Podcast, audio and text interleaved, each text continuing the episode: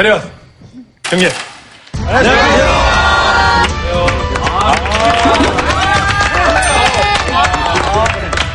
노래도 잘하고. 에, 시진핑 얘기도 끝나고 그랬으니까 오늘은 조금 좀 시- 느긋하게 가자고. 야, 이거 정말. 선생님, 그렇다면요, 질문 하나 할게요. 좀 진다고 다른 이야기지만 선생님이 그렇게 말씀하셨으니까 저희들이 전에 이 미인 이야기를 했거든요. 선생님의 미의 기준은 선생님 어떤 여인을 볼 때 설레이십니까? 어, 저도 궁금하네. 그럼 궁금해. 책도 쓰셨네. 나는 뭐 지나가는 모든 여자들이 다 아름답게 보여.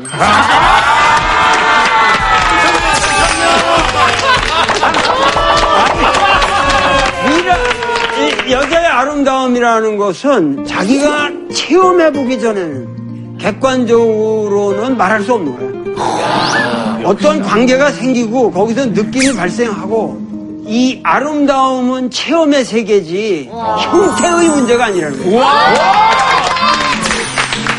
야, 이거 정말. 앉아봐. 더군다나 오늘 그 질문을 잘했는데 내가 언제 한번 얘기해주고 싶었는데 네. 이 전 세계에서 네. 난 내가 많은 나라에서 유학도 하고 공부도 하고 깊게 체험을 했잖아. 예. 그런데 진짜 한국 여자처럼 아름다운 사람들은 이 세계에 없어. 평균적으로 볼 때. 맞습니다. 맞습니다. 이건 그 일본 여자들은 기본적으로 너무 차갑습니다. 차가워요. They are cold. 하이. 사요.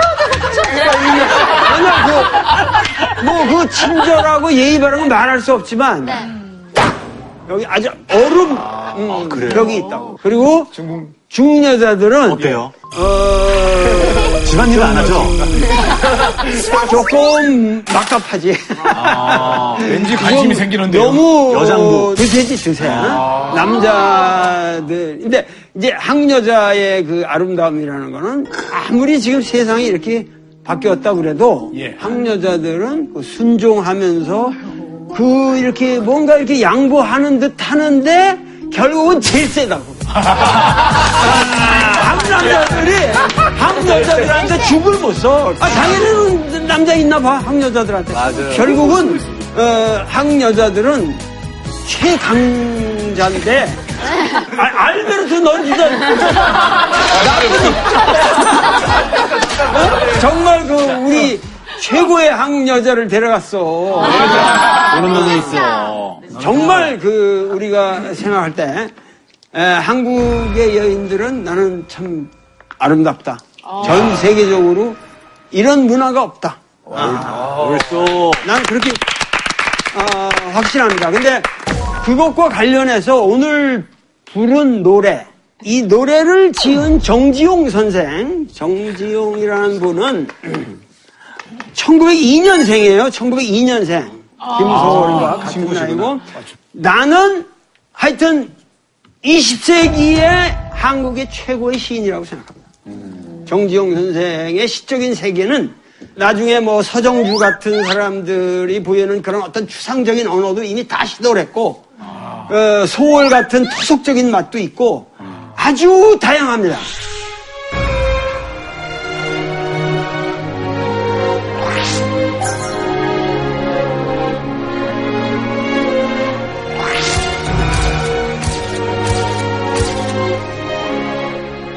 지금 우리가 그 부른 노래는 그 일반적인 정지용의 시의 세계에서 본다면 굉장히 파격적인 시예요.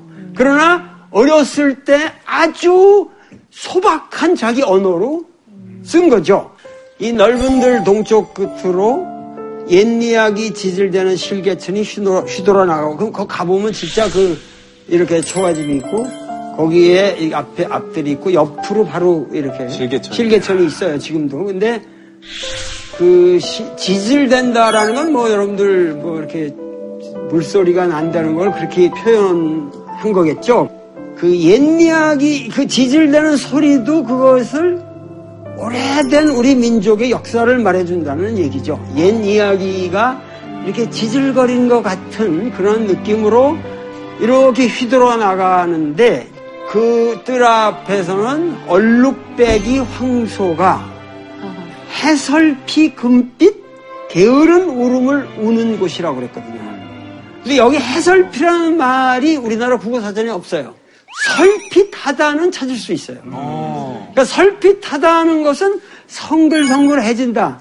좀 빛이 이렇게 약간 바랜다. 아, 뭐 그런 의미로 본다면은 해설핏이라는 말은 해가 뉘엿뉘엿 아, 석양을 지어 이제 간다는 거예요. 그래서, 그래서 어, 그, 그 충청도 말에 뭐 해설빛한데 내일 하지.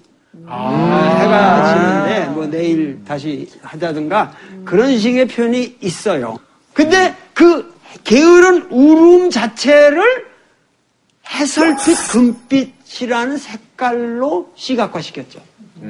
아, 그래서 그러한 울음을 우는 곳 그곳이 차마 꿈엔들 보통 같으면 잊을 수가 있어야 이- 잊을 수야 이렇게 할 텐데 이건 잊힐리야라는 이 어, 어, 언어 감각이 대단하단 말이야. 그러니까 잊혀질 수 있겠느냐? 잊을래야 잊, 잊혀질 수가 없다. 그러고 나서 이제 진화로에 재가 식어진다고 그랬잖아요. 그 진화로에 이제 반짝반짝반짝 하는 게 다 재가 식어지면 빈밭에 밤바람 소리 말을 날리고 이렇게 조용해지는데 그 바깥에 쉬 하고 샤 하는 걸 말을 달린다. 엷은 엷은 졸음에 겨우 늙으신 아버지가 그러니까 늙었다는 표현이 벌써 아버지가 연로하셔가지고 초라한 집안이라는 것을 나타내죠. 그런데 집벽에를 쳐다고 있다는 거 벽에가 집단을 갖다 놓는다는 아하. 이런 집단을 그래서 집단을 이렇게 돋아서 이렇게 보이신다. 집단표.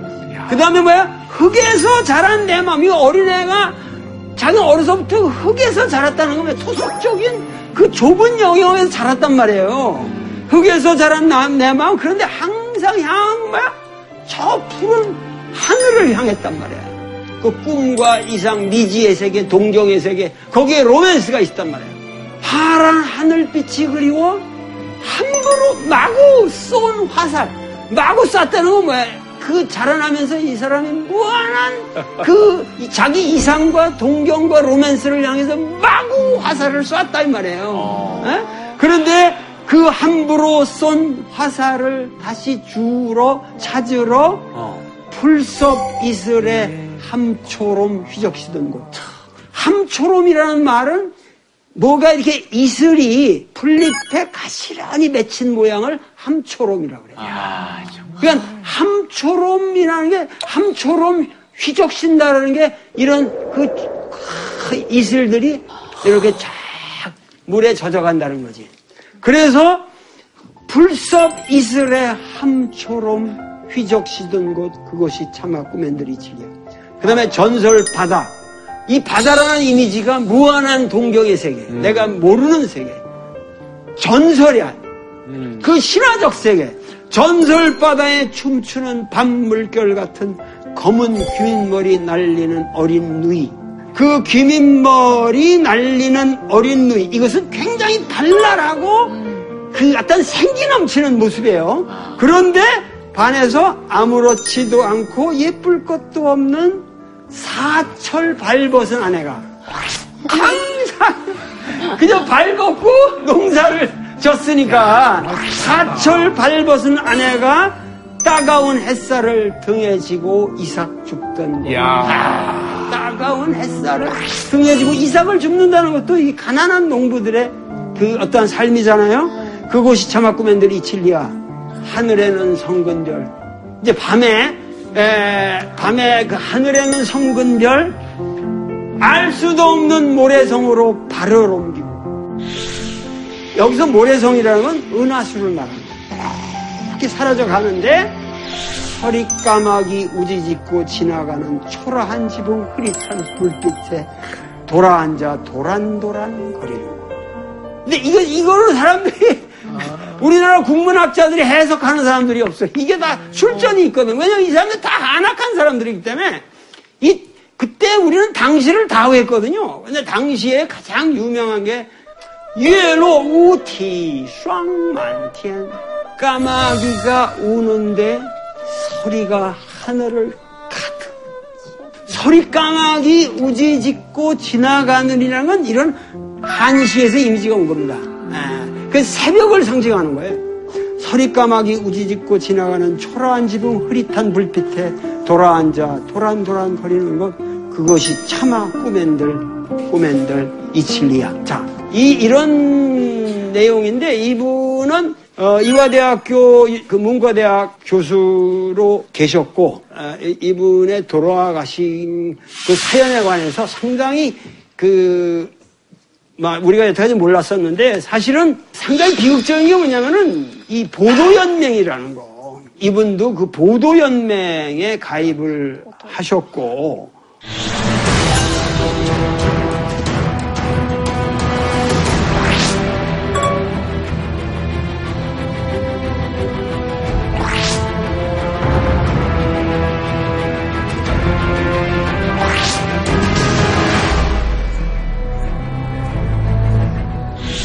(6.25가) 나면서 이승만 정권이 내려가면서 전부 이 보도연맹 사람들을 죽이잖아요. 그때 희생당한 사람이 아무리 적게 잡아도 30만 원 돼요. 30만. 그러니까 무슨 얘기냐면 우리나라의 해방 후에 사실은 인물 빈곤이 일어난 것은 보도연맹 학살과 관련이 있다는 거예요. 음. 지금 예를 들면 지금 우리가 중국 얘기를 하니까 중국 얘기를 하니까 어, 그런데 쌍백이라는 게 있어. 쌍백. 응? 쌍백이라는 말이 뭔 줄 알아? 백가쟁명, 백가 어, 백화노방. 백가지 꽃이 마음 놓고 펴라. 백, 백, 백화노방. 아, 그리고 어, 제방이라고 하고 그 다음에 백가쟁명. 학풍을 이룬 사람들은 서로 의견을 교환하면서 서로 싸워라. 서로 자기 의견을 마음대로 밝혀라. 이게 사실 중국의 춘추 전국 시대에 그 가장 중국을 오늘의 중국으로 만드는 게 춘추 전국 시대에 백가쟁명, 백가노방이거든요. 백화노방이거든. 근데 그 1949년에 중화인민공화국을 모택동이 선포하고 처음에 그 정엽이라고 해서 그 민주재당파의 공산당 이배의 사람들 을다 포섭해서 만들었다고 그랬잖아요. 예. 그런데 에, 그들로 하여금 니들 왜 당, 비판도 안 하고 가만히 있느냐? 그 사람들이 그 모택동을 비판한다는 게 그 불편하잖아요. 그러니까는 안, 안 하거든. 그러니까는 모택동이 당 대회에서 적극적으로 우리는 백화 노방, 응? 백과쟁명의 시대를 가지고 있는데 왜 비판을 안 하냐? 그래서 국가가 발전이 없는 게 아니냐? 그래가지고 막 당이 하는 일들을 좀 비판을 해라 건설적으로. 그래가지고 막 독려를 했어요. 이 비판이 터져 나오기 시작하니까 막 국물 터져 나오고 터져 나오거든. 그 다음에 반우파 투세. 그렇게 하라고 해놓고 모택동이 싸그리 죽입니다. 50만 이상이 희생됐다고. 어머나 세상에. 백화, 백가쟁명 때문에. 그런데 그것보다 앞서 이승만은 보도연맹 학살을 했다는 게 똑같은 일이죠. 근데 에, 정지영 선생님이 돌아가신 것에 관해서는 우리가 에, 어떻게 돌아가신 북으로 뭐 납치됐다 자진 월북했다 근데 사실은 북으로 안 갔다는 설이 더 강합니다. 그래서 하여튼 보도연맹 음, 역할을 하셨고 그 뒤로 굉장히 그것 때문에 불행한 최후를 어, 당하신 것 같다. 음, 요 정도까지만 제가 말씀드리겠습니다.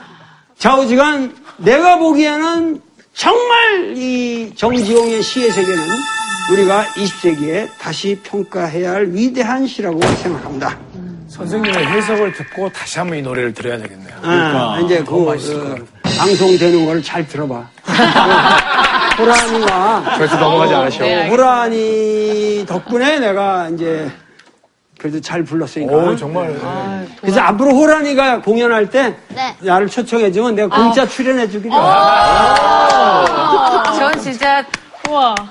이 방송이 제 인생의 터닝 포인트인 것 같아요. 최고였어, 최고. 야, 그런 유닛. 자, 그런데 오늘은 왜 내가 이 정지용 선생의 시를 노래 부르고 어, 해설을 했냐 하면은 나는 이 꿈엔들 잊을 수가 있으랴 하는 이 허벌판을 옥천으로 비정한 것이 아니라 광활한 아시아 대륙 전체 고구려의 옛 터전 구조선의 영역을 놓고 우리가 이야기를 하기 시작해야 한다는 거예요. 우리는 우리의 과거를 너무 잊고 산다는 거예요. 꿈엔들, 꿈엔들, 우리가 어떻게 대륙을 휘젓던 그 조선, 에? 조선인이라는 이 사실을 왜 우리가 잊고 사느냐. 자, 고대사라고 하는 건 인류의 고대사는 뭐 에, 에지, 에집트에 가서 보든 뭐 히랍에 가서 보든 여러분들이 인류의 모든 이 고대사라고 하는 것은 어차피 재구성되는 자료가 희박해요. 아, 어떤 고대사든지. 그런데 우리는 우리의 고대사는 그냥 싸그리 지워버려서 저 밑에 BC로 올라가면 우리는 역사가 없는 것처럼 생각한단 말이죠. 그런데 내가 생각하기에는 우리가 이제 뭐냐면 21세기에 우리 역사는 조금 이런 모든 관점을 바꿔야 한다는 거지. 예를 들면 중국이라는 것이 과연 뭐냐? 중국이라는 게 과연 있느냐? 19세기만 올라도 중국은 존재하지 않아요. 총나라가 있을 뿐이고 네. 그 전에 올라가면 자 춘추 시대 에 올라면 공자가 중국 사람인가? 공자는 중국 사람이 아니라고 내가 중국 가서 강의를 하면 애들이 전부 이렇게 보 공자는 중국 사람이라고 말한다면 공자 한국 사람이라고 말해도 되고 왜 공자는 노나라 사람이니까 중국 사람이 아니죠. 그 당시 중, 중국의 체제라는 건 뭐야? 작은 도시국가야. 자, 이런 모든 문제가 우리가 뭐냐면 역사라는 거는 우리의 관, 오늘 여러분들이 생각하는 관점을 가지고 접근하면 안 된다는 거예요. 이 중국 역사를 바라보는 시각. 그러니까 한국 역사도 중국 역사도 존재하지 않아요. 지금 국가라고 하는 개념은 전부 20세기의 산물이야. 여러분들 아는 nation state. 우리가 민족 국가라고 하는 건 중국은 존재하지 않았어요. 손문 이전에는. 그 전에 중국인들은 중국 전체가 하나의 민족, 하나의 국가라는 소위 말해서 근세적인 sovereignty의 개념이 없었단 말이야. 어? 그러니까 자 이런 문제는 중국의 역사에나 우리 역사에 다 적용이 되는 말인데 그 말을 여러분들에게 내가 정확하게 인지시켜 주기 위해서 재미난 하나의 대화를 여기 소개하려고 합니다. 오늘 강의는 내가 온 국민 여러분들에게 소신껏 이 강의 하나를 해드림으로써 우리 문명이 얼마나 위대한 문명인가 이것을 나는 자랑스럽게 얘기하고 싶어요.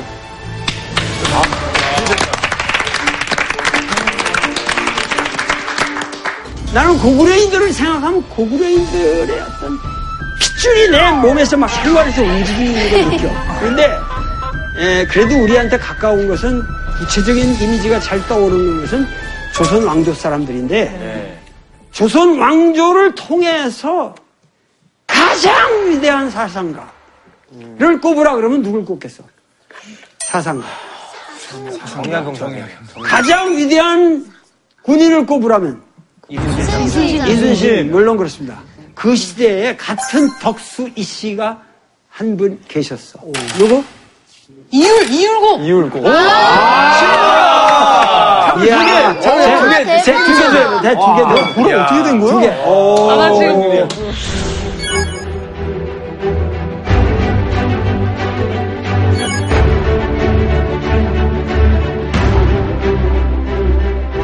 이 사람의 그그 본가가 파주의 율곡. 밤동네라고, 밤동네. 그래서, 예, 율곡인데, 그래서 호를 율곡이라고 그러는데, 우와. 이 양반은 어디서 태어났죠?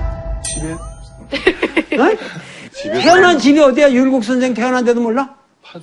밤골. 어? 신사임당. 율곡의 악마가 누구? 신사임당. 아니, 붙이면 안 돼, 붙이면 안 돼. 강릉 어디? 알면 두 개. 강릉 오죽한 어죽헌 아죠. 견학하다. 되게 진짜 견학합시다.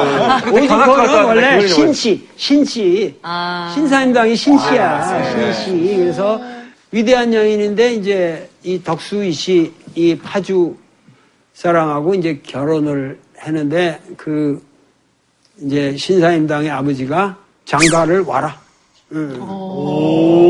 그래서 어 막 그 조건으로 신사임당은 자기 집을 떠나지 않았어요. 어, 이 아버지는 이원수라는 사람인데 되게 출중한 여자가 남자를 잘 만나냐 못 만나냐. 이상하게. 이원수. 예, 역시 남편. 이원수. 이웬수야. 아이고. 이 원수는 진짜 왼수다 이거야. 이웬수야. 이원수야. 그냥 좋은 사람이에요 그래도. 그, 그 과거에도 합격도 못하고 부인한테 야단 맞고 그러면 또 결심해가지고 또 공부한다 그러다가 또 못 오고 맨날 이런 하여튼 이야기가 이어지는데 불행하게도 신사임당이 오래 못 살아요. 여러분들이 알고 있는 신사임당이 오래 산 여자가 아니에요. 그래서 그 율곡의 나이 16세 때 어머니가 돌아가십니다. 아, 돌아가시는데 신사임당이 얼마나 훌륭한 여자냐, 얼마나 당당한 여자냐 하면은 그 이원수와의 사이에 일곱을 낳았어요. 많이 낳지. 그래서 죽으면서 하는 말이 내가 당신을 위해서 당신과 나 사이에 일곱이나 낳고 이 애들이 다 이제 다 시를 보는 거지. 우수한 애들인데 내가 죽은 다음에라도 조선의 여인이 이렇게 위대해. 남편한테 죽으면서 하는 말이 절대 재혼하지 마시오. 상상할 수. 상상할 수도 없는 거 아니야? 당신이 재혼하면은 애들을 교육이나 모든 게 망가진다. 나는 이렇게 불행하게 떠나는데 내가 죽은 후에 애 부인 얻지 말고 애들을 키우라. 근데 이 멍청한 왼수가. 사람이 이웬수가. 결혼하겠어 안 하겠어? 하겠어. 했습니다. 했지. 근데 아주 술주정뱅이 여자랑 어이구야. 그 집안에 그 집, 저기 한 좋은 집안에 암담하잖아? 그래서 그 율곡이 19세 참다 참다 못해서 인생의 회의가 들어 엄마가, 그- 엄마가 그립고 맨날 눈물로 엄마 엄마 왜 우리를 이렇게 두고 했습니까? 그러다가 인생이라는 게 재밌다. 너무 무상한 내가 그 젊은 나이에 젊은 나이에 비애감에 에이 하고 다 때려치고 금강산의 중이 되어 19살 먹은 어린애가 이 금강산에 들어가서 겪은 이야기를 본인이 써놨어요. 나는 이, 이 칠판에 있는 이것이 우리나라 역사에서 가장, 가장 아름다운 문학이라고 생각합니다. 내가, 아, 이게 소위 말해서 이건 한문학인 동시에 이거는 진짜 우리, 우리, 우리 감성을 나타내는 가장 위대한 문학이라고 생각해요. 그래서 여라는 건 내가, 응? 풍악에서 놀 때였다라는 것은 뭐냐면, 풍악에서 이제 들어가서 수도할 때라는 얘기죠. 여기 유라는 건 단지. 풍악이 뭐예요?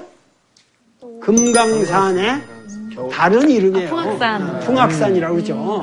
하루는, 하루는 홀로 걸어 들어갔어. 깊은 계곡 속으로 수리, 수십 리를 걸어 들어갔는데, 거기 작은 암자가 하나 있더라.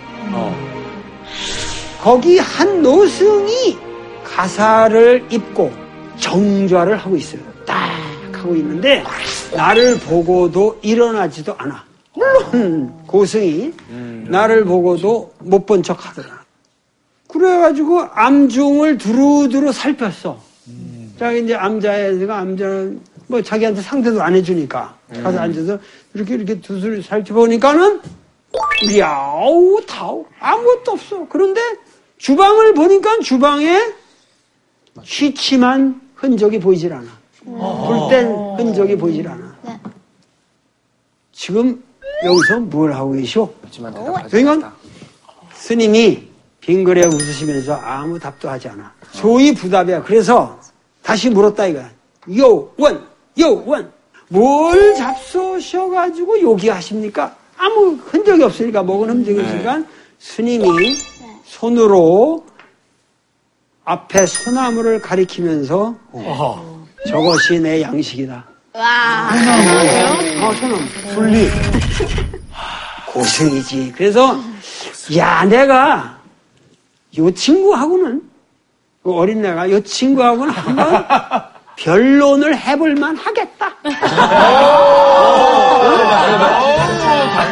요, 요 놈하고는 한번 변론을 내가 해볼만 하겠다라는 생각이 들었다 이거야. 그래서 딱 묻기를 공자하고 석가가 누가 성인이요?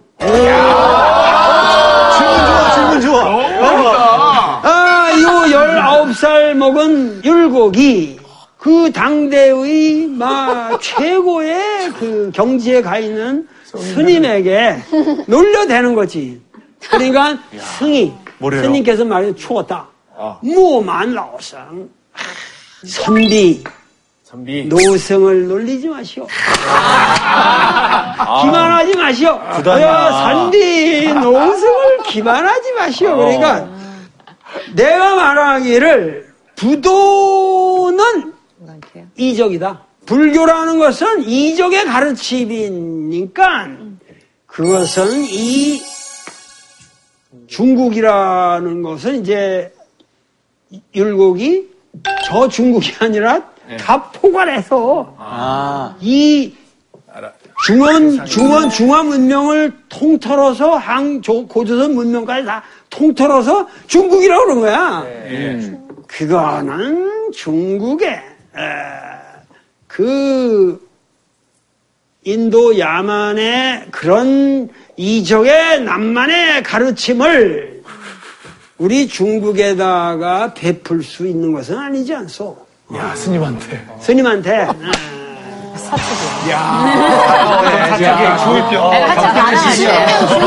그러니까 스님이 스님이 말하기를 걸자야. 이 스님이 얼마나 대단한 분이냐면 야 이놈아! 니들이 말하는 불유교의 최고의 요순 순림금도 동이지이냐 동쪽 오랑캐일 뿐이다. 무슨 얘기냐면 그 당시 중국이라는 고문명이라는 게 중국의 고문명이라는 것을 우리가 생각할 때 지금 하원주라고 그러지만 하원주가 모두 뭐냐면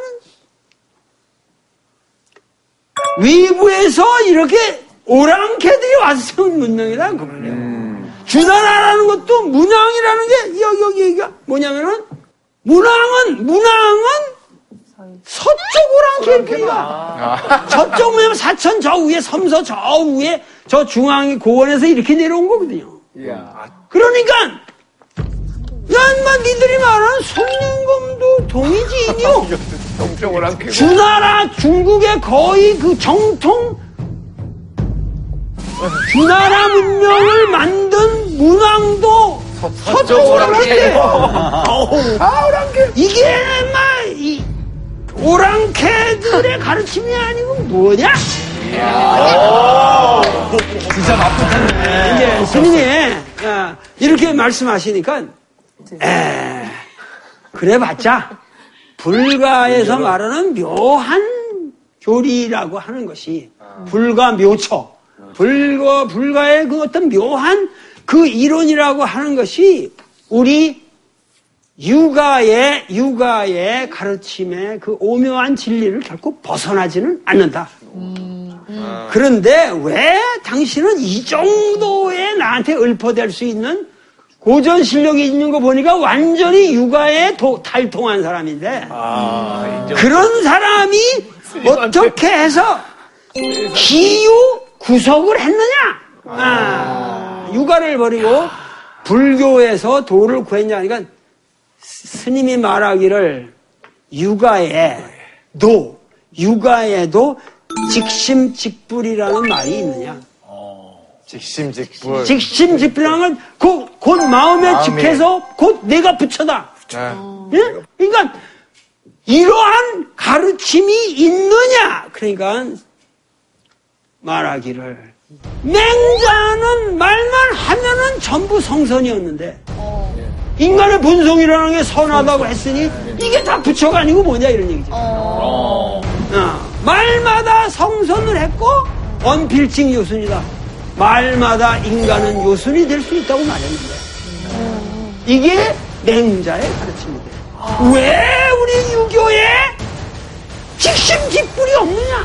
감정 상하셨구나. 지금. 그러니까 이게, 이게 지금. 논의가, 논의가. 굉장히 치열하잖아요. 솔잎만 그런데 단지, 단지. 안 그래도 예민할 우리 육아는, 육아는 당신들처럼 출가해서 허황된 해탈을 구하지 않고 단지 현실의 구체적인 현실 속에서만 진리를 얻으려고 한다. 득실이다. 그게 다르다. 하고 까는 거지. 유교적 입장에서 그러니까 스님이 맥힌 거야. 오! 아, 정말요? 이놈이 보통 놈이 아니구나. 보통 놈이 아니구나. 그래서 한참을 북한 수긍하지 않는 자세로 가만히 앉아 계시다가 장고. 딱 말씀하시는 거야. 비색비공. 색도 아니요, 공도 아니라는 건 이게 어디 나오는 거죠? 반야신경에 나오는 얘기죠. 네. 색도 아니요, 공도 아니다. 인간의 깨달음이라는 거는 세계 세계로 가자는 것도 아니고 공의 세계도 아니다. 그게 반야라는 거야. 그게 반야라는 건데 비색 비공 이것이 무슨 말인지 그대는 아는가. 딱 하고 반론을 이제 질문하셨네. 질문을 하신 거야. 고승이. 그러니까는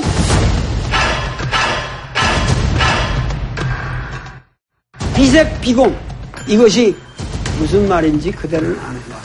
딱 하고 반론을 이제 질문하셨네. 질문을 하신 거야. 저 앞을 가르쳤어. 어. 이런. 저것이 다 비색 비공 아니냐. 소름 돋아. 있는 그대로 저 앞에 보이는 전경 저것이 어? 저것이 바로 비색 비공 아니냐. 예수 나오 아니야. 죽여주는 이 소름 끼치는 거야 이 대화의 경지가 그러니까 스님이 빙그레 웃으시는 거야. 예. 너 참 대단하다. 인정. 에? 인정을 하신 거죠. 그러니까 예.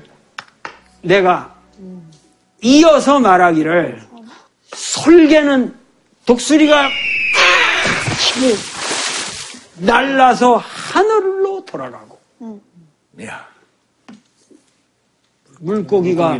연못에서 뛰어서 치고 오르는 이 우주 생명의 약독을 말한 거죠. 음. 이게 시경에 나오고 하여튼 연비 어약이라고 하는 이 말은 엄청난 얘기죠. 이 어야우연 연비여천이라고 하는 이것이 색이요 공이요 하고 물은 거야. 너무 공격. 반, 반박을 한 거야. 예. 이게 색입니까? 공입니까? 하고 물은 거야. 그러니까 스님이 말하기를 그것은 색도 아니요, 공도 아니요. 그것은 진여 그 자체. 진여라고 하는 건 있는 그대로라는 의미인데 여기 이 사람이 뭐냐면 진여체라는 말을 썼거든요. 체. 네. 몸체자. 그러니까 진리의 어떤 본체. 그러니까 지금 말하는 그런 그거는 색도 아니요, 공도 아니요, 진여 진리의 본체다 이렇게 얘기를 했어요. 그러니까 그러면서 하시는 말씀이 이 스님이 어찌 그 식기 하나로 이 불교의 경지를 비교할 수 있으랴 하고 딱 친 거야. 그러니까 율곡이 웃으면서 말하기를. 웃으면서. 언설이 있으면 이미 경계가 있는 것인데 당신이 말로 했으면은 이미 현상적 경계에 매여 있는데 어찌 그것이 비색기공이 될 수 있느냐? 그러면서 무슨 개소리 채를 말하느냐? 진여체가 따로 있는 게 아니다. 그렇게 안- 네가 당신이 그런 식으로 나를 치고 오면은 육아에서 말하는 묘한 것은 오히려 말로 전할 수가 없고 불교에서 말하는 도는 문자 외로 나갈 수 없다. 왜냐면 불교는 문자 밖의 진리라고 자기들 주장하는데 불교하고 유교가 거꾸로 되는 것일 수 있다 이거야. 왜 하필 불교를 믿느냐? 이러니까는 이때 말씀을 하기를 승이 악연. 아, 악연하면서 그때서 내 손을 잡으면서 말하기를 어. 뭐래. 그대는 소규가 아니다. 속세의 유생이 아니다. 그대는 소규가 일, 소규일 수가 없다. 비범한 어. 그야말로 천지 이 우주의 오묘한 이치를 다 깨달은 위대한 학자다. 그러면서 나를 위해서 이 솔개 나르고 고기가 뛴다는 이것을 해석하는 식귀 하나만을 나에게 써다오.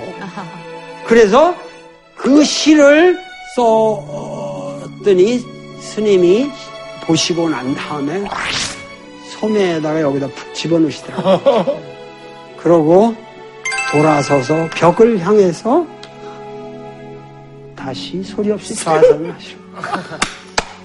그래서 나는 그 뒤로, 그 뒤로, 그 뒤로 뭐야? 그 계곡을 빠져나오면서 갑자기 생각해보니까 그 사람이 어떤 사람인지 한번 이름도 묻지 않았던 것이 생각났다. 어. 그리고 나서 3일 후에 다시 돌아가 보니 소암은 그 암자는 의구하게 있는데 스님은 이미 떠난 지 오래다. 자, 에, 여러분들이 알아야 될 것은 우리 조상들, 우리 우리 우리 할아버지들, 우리 우리 역사를 만들어 온 인물들이 이러한 인물들이라는 거예요. 19살 때 이런 대화를 나누고 그러면서 이들은 뭐냐면 중국 알기를 우습게 하는 거죠. 이거 이제 지워, 지워. 이거 지우기 너무 아까운데. 지우기가 아깝다고 그러지만은 여기에 날려 날려. 여기에 집착하면은 또 율곡이 안 되는 거예요. 선생님, 예. 우리도 사실 이제 중국에서 뭐 이렇게 동이라고 이렇게 얘기를 했었잖아요. 근데 왜 우리나라 사람들이 그렇게 청나라를 미워했다는 기록이 많더라고요. 동이족이라고. 근데 왜 같은 동이족끼리 왜 그랬어요? 그러니까 바로 그것이 우리가 남은 시간에 바로 잡아야 할 지금 뭐냐면은 중국 문명이라는 것은 결국은 우리가 우리가 참여해 가면서 만들어 온 것이요. 어, 중국이 따로 있고 한국이 따로 있는 게 아니에요. 자 보자 여기 하은주라고 여러분들 이 3대로 해가지고 여기서 춘추 전국 시대는 뭐 완전히 분열시키잖아요. 중국이라는 거 없는 거야 지금. 그런데 이거를 누가 통일했어요? 진. 진시황이 통일했잖아요. 그래가지고 진시황 한 30년밖에 못 간 거 아니야? 이, 저, 이 왕조라는 게. 그러고 나서 어떻게 돼? 한, 한 나라요. 누가? 한국제 유방. 유방. 그래가지고 또 뭐 신나라라는 어, 왕조가 있고 그러다음에 이제 후한이 들어오고 삼국으로 분열되잖아. 조조. 조조는 한 헌제를 저, 떠받들면서 한 거 아니야? 그러다가 뭐 56군 가지고 위진남북조 해, 해가지고 그, 그 그러다가 이걸 갖다 누가 통일했어? 수나라 그 다음에 또 누구 당 송나라 나오고 북송 남성 또 분열되고 그러다가 뭐야 원나라 몽고가 또 들어왔잖아 어? 그 다음에 뭐야? 명나라 하면 명나라 또 다시 누구한테 망하죠 척 만주. 만주가 또 끝나고 나니까 중화. 군벌 시대로. 가. 자, 이거, 이거 보면은 무슨 얘기냐면 중국의 이 모든 역사가 뭐냐면 분열과 통일의 반복일 뿐이고 반복일 뿐이고 주인이라고 그럴 수 있는 사람이 없다는 얘기예요. 결국 끊임없이 외족이 들어와서 다스리고 또 물러나고 이러면서 유지되어 온 역사라는 거예요. 어, 그러니까는 이 우리가 중국을 볼 적에 결국 한족이 중국을 다스리는 게 반도 안 된다 이거야. 율곡의 대화 속에서도 중국의 공, 문명의 핵이라는 게 다 동의서의의 문명이다. 이런 얘기가 오가는 분위기 속에서 우리가 과연 우리 민족의 위상이 무엇이고 과연 우리 역사를 어떻게 이해해야 하느냐. 우리 자신을 전혀 새로운 각도에서 보아야 할 시기가 왔다. 이것이 21세기의 우리 역사학의 최대 과제 상황이라는 것이죠. 오늘 강의는 이것으로 끝내도록 하겠습니다.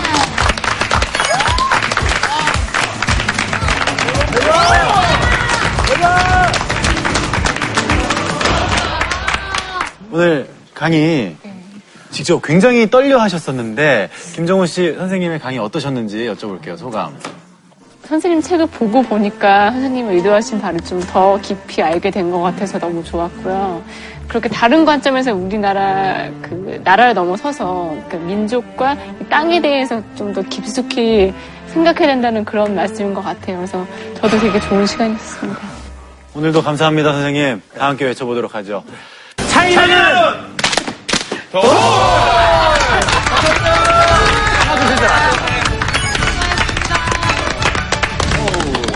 중국 역사는 또 다시 분열이 되는 거예요. 중국 경제가 망가지고 국민들이 병들어가고 침략을 당하고 짓밟힌 상태에서 무디가 있겠어요. 죄자라, 죄자라 모든 지배자들은 알지도 못했어. 그때 모택동은 명함도 없었고 명함도 없었고 장개석은 목사님도 웃기는 변방의 가장 권력자는 장학년, 장학년입니다. 이 중국의 미래를 구원할 수 있다. 눈물을 흘리면서 우리의 장학년이 한수 높은 수를 썼습니다. 네, 시청자 퀴즈입니다. 우리나라 유학 사상인 조선 성리학을 완성한 사상가인 이 학자는 아홉 차례나 장원 급제를 해 구도 장원공으로도 불렸는데요. 이 학자는 누구일까요? 정답을 아시는 분들은 JTBC 차이나는 도울 홈페이지에 오셔서 정답을 적어주시면 감사하겠습니다. 아, 오늘. 진보라가 야, 이주에서 못 찾는 거야, 그리고. 오늘은,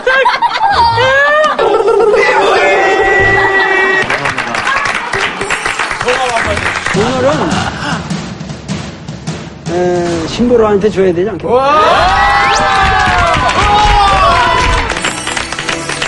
저는 이 시간이 너무 즐겁고요. 그런 시간 만들어주셔서 감사합니다. 어. 이거 잘 보아요. 엄마! 제가 탔어요.